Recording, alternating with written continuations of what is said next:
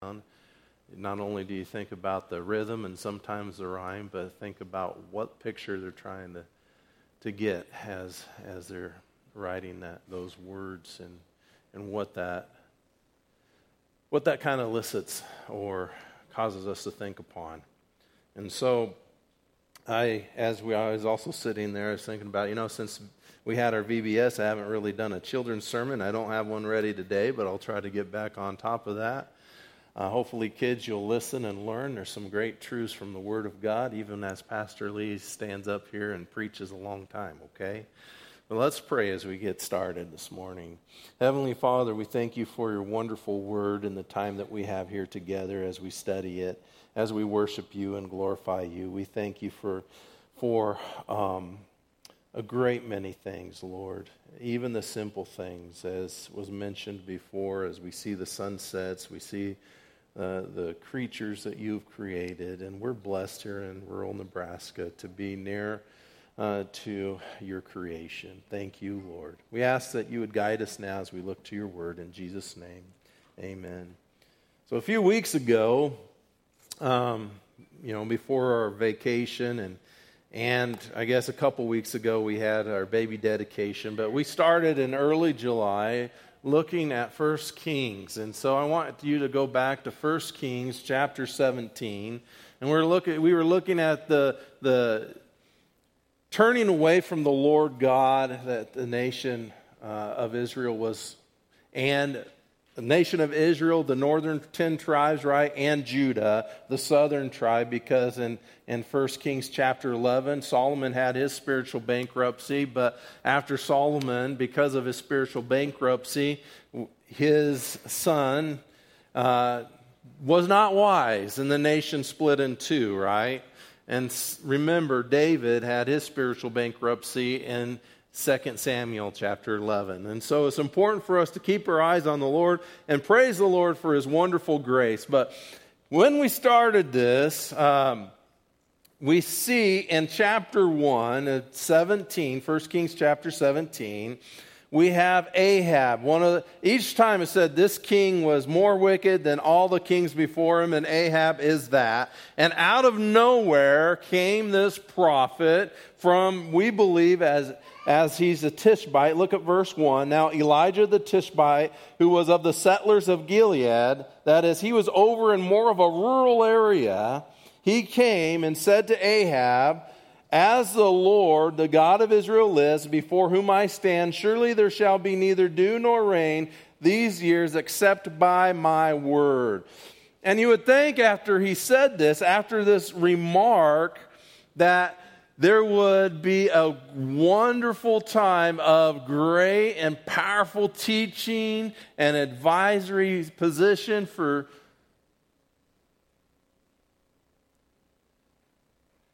Elijah.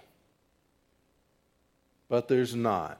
Which led me to, the, to, to think about well, what should we title this? Uh, a lot of times I say, um, okay. yeah, I'll do that. You know, I often remark that true love is, is being willing to get up out of your chair when you're exhausted and just got inside out of the heat of the day.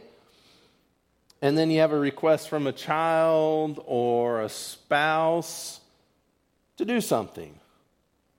And so it's when you think, okay, I can relax now. I've finished the tasks of the day. I'm going to do what I want to do.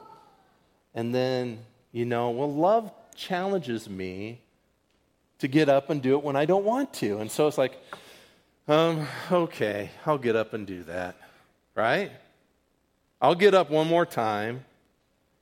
Now, I often don't do it in a loving way, but love drives us to be selfless when we are sick of it, right? And so we might do it, but we may have this attitude, um, okay. Someone after my last message uh, would you? Here we go. Uh, I preached this a couple weeks ago at Thedford, and someone said, Well, that's kind of what the teenagers say. I'm okay. Well, I say it too sometimes when I really don't want to do it, but I know I should. Yes, I'm okay. But love and commitment to the Lord may frequently or rarely be much like that. What we expect when we obediently obey is a pretty quick Pretty quick reward or a blessing, right? Anybody there? I know I'm there a lot of times. Yet, it would be important to remember our reward or rewards await us. They're oftentimes not received here on earth. And so we are often given one task after another, and sometimes we are given special and difficult training after a moment of great success. Like here in this passage, Elijah, who just triumphantly proclaimed because he triumphantly obeyed and he confronts King Ahab. And then there's, after he does this for the Lord, there's a command from the Lord to go to an obscure place. And for me, my answer probably would have been nah. It might have been, um, okay. Like, is that where my reward or blessing is waiting for me? is that where my blessing is? I'm okay. I'm probably more like Jonah. You know, I just want to sit here and watch the demise.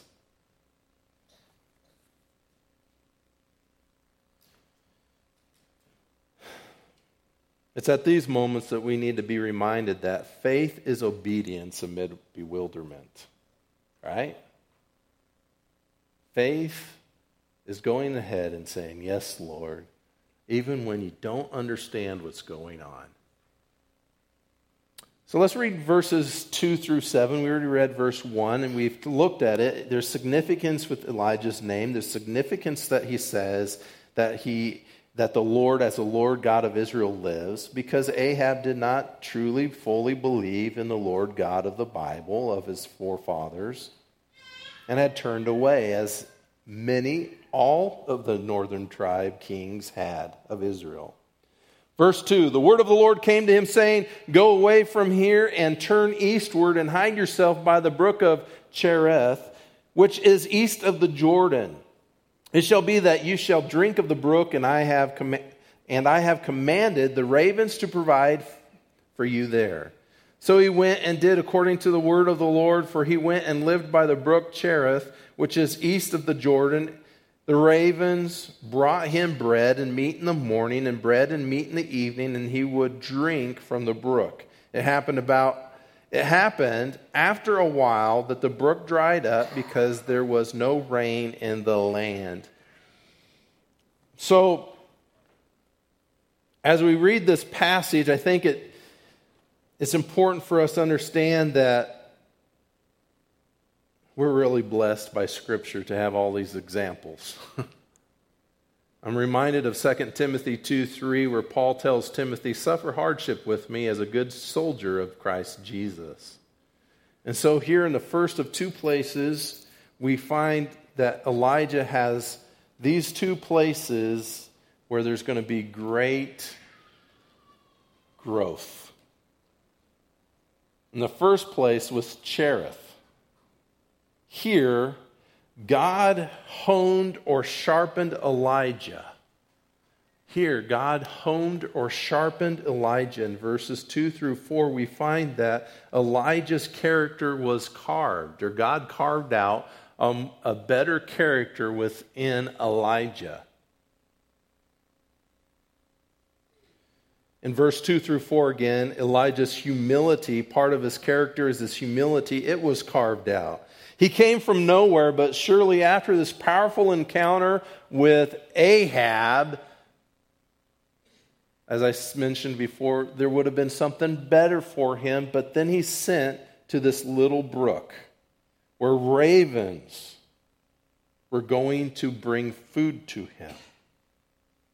So, in this passage, God told him to go east to a brook called Cherith that flowed into the Jordan. That word Cherith, and he's supposed to hide there, right? He's kind of hiding from the king. That word Cherith, that brook, can mean cut. It's a ravine, right? Cherith can mean to cut off. And so it's a place of great refuge, but is a little bit like a boot camp for him a boot camp for his faith. Um, I'd encourage you if, if you're if you like Chuck Swindoll, his book on Elijah is interesting because he talks about his boot camp experience and compares it to this. But here Elijah was cut off or he was carved. His character was carved out. And humility because he's not in some great place. He's not even amongst his own people. He's hiding out. And of all things, a carrion bird, a raven, which all, almost all cultures are familiar with ravens and have some view of ravens, right? Some of them believe them to be a bad omen. Many think, ugh, I just don't like ravens. Even in uh, American culture, we have that poem, right? Nevermore, right? You familiar with that? But they're really not looked favorably upon, and so in, in very many cultures. And so here he's receiving food from these scavengers. And so ravens are the world's, maybe the world's greatest scavengers. They often get food from garbage dumps and dead animals. And so sometimes we may wonder, when I think of this, I like to think, oh, yeah, somebody's grilling a nice steak and a raven picked it up, or God provided a nice little morsel of steak that's cooked for, for Elijah and the bird brings it to him. Maybe it was steak, but it's been sitting in the garbage dump, possibly. We don't know for sure. It might have been good food. I don't know. But it came from a raven, right? But they do gather food from dead animals, much like vultures. They gather it from garbage dumps. So we don't know what he got. It could have been that. But he had food from these ravens. That, that would be hard on your pride, wouldn't it? Then he would also drink from this brook and I don't have a very good view, probably none of us. It's hard to know which brook it was, to be honest. Um, the Hebrew word can mean it passed over. In my translation, it says basically it's on the other side of the Jordan, but it could have been on the west side instead of the east side, because the word can be instead of over, it could have been by, right? And some of your translations kind of indicate that. But anyway, it was a brook. And even if it was a mountain stream brook, when you think about it, it was dwindling. Maybe it started out nice, clear, clean water, cold water. That's what I like to think about, right? Here in Nebraska, we have spring fed rivers and creeks. So we lived in Dunning for a while. The water in the summer passes over, it goes over a lot of sandbars by the time it gets to Dunning. It's warm. Not as much fun as it is up. We're going to have a church picnic at Thedford for Amazing Grace Church, and we're going to have it up west of Thedford, about five miles. The water is cold, a lot more enjoyable on a hot, sunny day. But you think about a brook. Oftentimes, brooks are spring fed here, so we think, oh, they might be cold, but I doubt it was cold, especially if it was shallow. And when you think about it, it was going to dry up and it did dry up. So even spring fed brooks get warm, and when they're warm, there's all sorts of algae and living creatures within them, or animals that walk through them, leaving gifts in it, possibly, right? Think about that. As it dried up, was he clearing out a little hoof print to get a sip of this water? We're not quite sure what, how difficult or blessed he was there, but I don't think it's the camping trip we all envision. I think it was a little tough. So he's drinking out of this wonderful, warm, maybe pond scumming brook. That would be very humbling and hard to swallow experience, wouldn't it? Get it? Anyway, all right. But here is where his character is, fa- is faithfully followed. Is, is sorry. Here is where his character in faithfully following God was carved. And so even in when things are bewildering, we have to be willing to follow the Lord Jesus Christ. Would you click the next slide for me, Sandy? Here, his patience had to be sharpened as well. So here he waited. So here he rested, right? He rested. I think about a vacation. How many of you need a vacation after a vacation? When we go camping on the Dismal River, where it's clean, crisp, clear water, well, it's not clear because it's sandy, but anyway, you know what I'm saying. We're even worn out. We have nice cots and tent, and we come home from camping out and we sleep for four or five hours sometimes because we're worn out from our vacation. It was no vacation for Elijah. And here he waited. He did not get probably the rest that we may think he had. And yet, he waited. So God is working on Elijah. We also need to see not only was his character hard, but his faith was sharpened. Right? Elijah's endurance was sharpened again because he was patient. Elijah's very prayers were the reason the brook dried up, weren't they?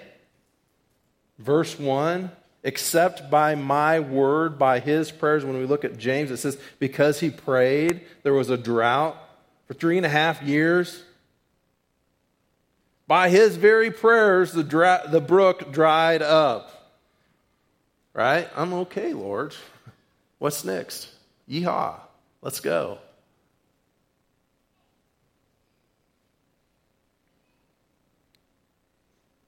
Oftentimes, when we think we obey the Lord, we think there will be great provision and blessing, but sometimes there's more character carving opportunities that come our way. Oftentimes we pray to the Lord for something and we think, the Lord didn't answer me in that, but we didn't see his answer because he did not answer the way we thought he should. Don't you think God could have fed that brook just a little longer? We know he has created brooks, springs of living water. Surely Elijah could have had better provision and not from carrion birds. But God provided. And Elijah's endurance and faith was growing. And Elijah's willingness to follow God, it remained, didn't it? From what we read, it remained steadfast even as the brook dried up. And so I want to challenge you uh, this morning that a dried up brook is often a sign of God's pleasure, not disappointment in your life. Isn't that counterintuitive to us in Western culture, especially the United States, where we have so many blessings? And so, when it doesn't quite match up with what you think it should be, remember that faith is obedience even in the midst of bewilderment. I think we have a huge misconception here. We need to understand that sometimes the strongest are the ones tested the most. Not always. And I think in Sunday school class we were trying to discuss some issues in John about um, the blind man born blind, and there's a lot of things that we don't understand. Why some people struggle or have health issues and others don't. Why some people seem to have consequences to their sin and others don't why some seem to follow God and they have struggle after struggle, and others you think would struggle more because of the way they live. There's a lot of things that are bewildering, but what are we to do? We're to continue to set our eyes on the Lord Jesus Christ and follow him. Aren't we? I believe so. But we need to understand that God is oftentimes working on our character, working on our faith, just as God worked on Elijah's, a great prophet. God honed or sharpened him here at the brook of Cherith. The second place, we find Elijah at Zarephath. And here we find that God smelted Elijah at Zarephath. Look at verse 8 through 16. Then the word of the Lord, so the brook dried up because there was no rain in the land. Then the word of the Lord came to him, saying, well, I, I, wonder why didn't the Lord send him off before the brook dried up? But it says the brook dried up, and then the word of the Lord came to him, saying, Arise, go to Zarephath, which belongs to Sidon, and stay there. Now, just understand that this is not Israel or Judah. This is in a enemy territory, or should be, right? But maybe it wasn't quite so much because of the wickedness of the kings and marrying outside. Anyway, Behold, I have commanded a widow there to provide for you. Now, as I was rereading this this week, because I had pre- prepared my notes several weeks ago, I may have overlooked this passage because the widow there was, uh, was commanded to provide for him. And so she had some semblance of an understanding that God had a man coming somehow, sometime, someplace for her to, to care for. Okay? So she's commanded in this passage as well to obey the Lord. Okay? Verse 10. So he arose and went to Zarephath, and there, and when he came to the gate of the city, behold, a widow was there gathering sticks, and he called to her and said, Please get me a little water in a jar that I may drink. As she was going to get it, he called to her and said, Please bring me a piece of bread in your hand. But she said, As the Lord your God lives, I have no bread, only a handful of flour in the bowl and a little oil in the jar. Now she says, As the Lord your God lives. It makes me wonder if she knew from the command of the Lord that this man would be the Lord's appointed man. And so she believed he would be a man who followed the Lord God. And she says, Your Lord, your God. Hmm. And she believed and she obeyed, I believe, from the indication of this passage here.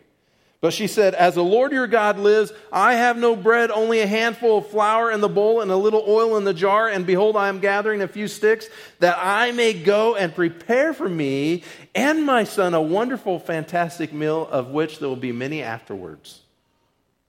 It's not what it says, is it? For me and my son, that we may eat it and die. A lot of hope there, isn't there?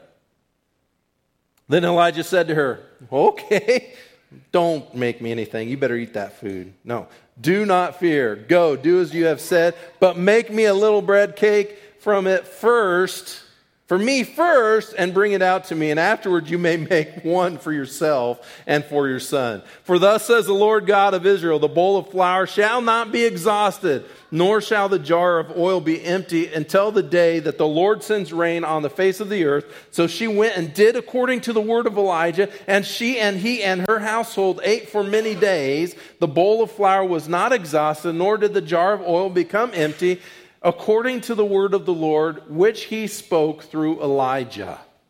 Phew. We need to understand here that both her and Elijah had their faith fortified, right? Elijah's fortitude, his perseverance, was refined. Even yet, continuing on, he listened and obeyed God again. He traveled through dangerous territory because King Ahab was after him. That's why he's hiding out. God told him to hide out, but he was hiding out anyway.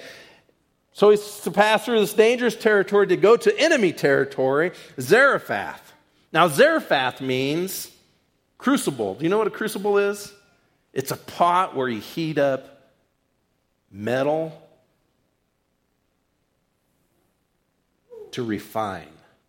It's a refiner's pot. It's a refining pot, a smelting place. Here, both Elijah and the widow will be and have been getting refined in their faith. God is purifying Elijah's faith.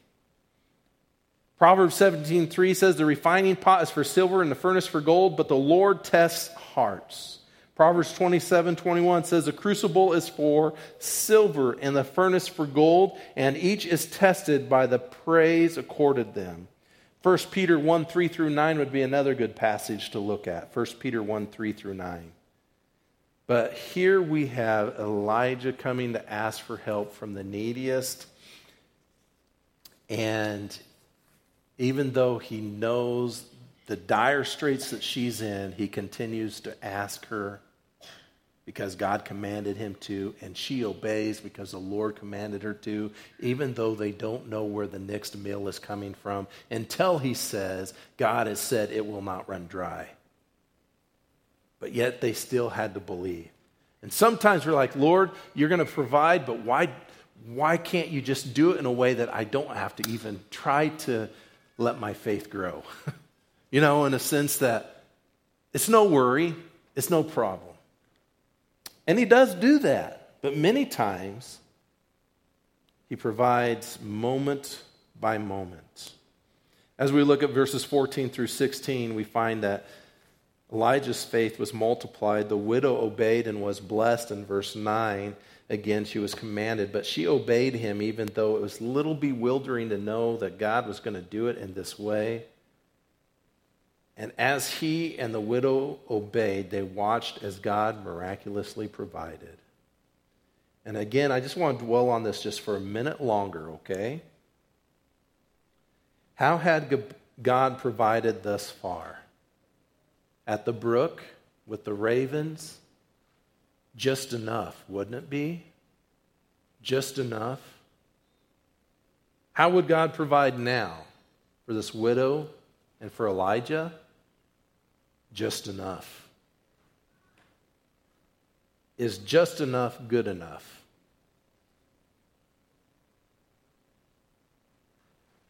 Is just enough good enough for you?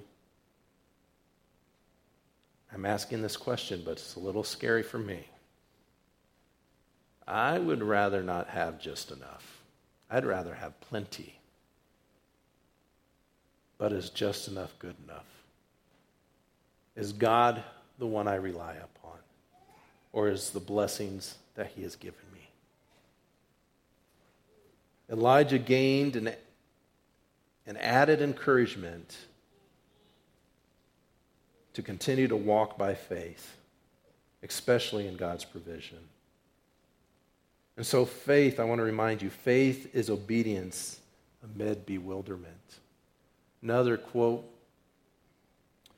from Philip Keller Few of us ever seem to discover that true sacrifice for another comes out of our very survival, never out of our surplus. Think about this widow. She had to believe in the Lord. She had to trust that this was even the right man that the Lord had commanded her to help. But many times we will obey the Lord when we have, you know, plenty of time or plenty of resources but will we provide and do what he says? Will we help others when our even our our very survival depends upon it? The things that we give.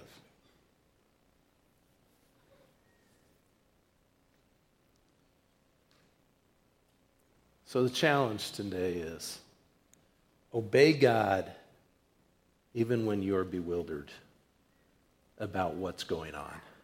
Obey him. Okay, kids? You still here? Doing good? There's going to be times when you're confused about what's going on. And even in those moments, we need to obey Jesus. Okay? Right? Adults, we need to give God that which we clutch within our hands right? Are we willing to give to God that which we're clinging to for our very survival? Are we giving to God that which we love most? Only God, only God can provide what we need. And only God can save. Makes me think about Kentucky. Pray for them. Very sad story about two parents. No matter how hard we may clutch that which we value the most, only God has them in his hands. Let's pray. Lord, we thank you for the blessings that you've given us, and we ask for your continued provision.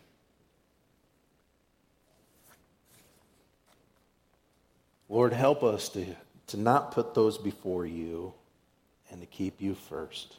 And even when we're confused, even when we are fearful um, of the next step, help us to follow and obey you. Help us to learn from these powerful, true events from your word that even some of the greatest men and women have had to endure some of the most difficult times. I pray that that would be encouraging. And Lord, the blessings that we do have, help us to be able to see them as blessings and give you the praise that is due you and to just um, rest in those blessings. But when it's difficult, when we're challenged, Lord, help us to continue to press on in obedience to you. Lord, in the midst of difficulty, I pray that each one here is able to see you, that you are greater than any problem. You are the solution. And I pray that they would feel your presence within their lives and that they would have clear understanding of what it is you want them to do. And that we would move forward with great confidence, boldly standing upon you who are our rock and our Redeemer. Thank you for this morning. Thank you for this time together. And uh, we ask that you would guide us, as you always do, that we would be sensitive and understand how you are guiding us. But we pray that you would help us to see that and move forward faithfully and confidently. In Jesus' name, amen.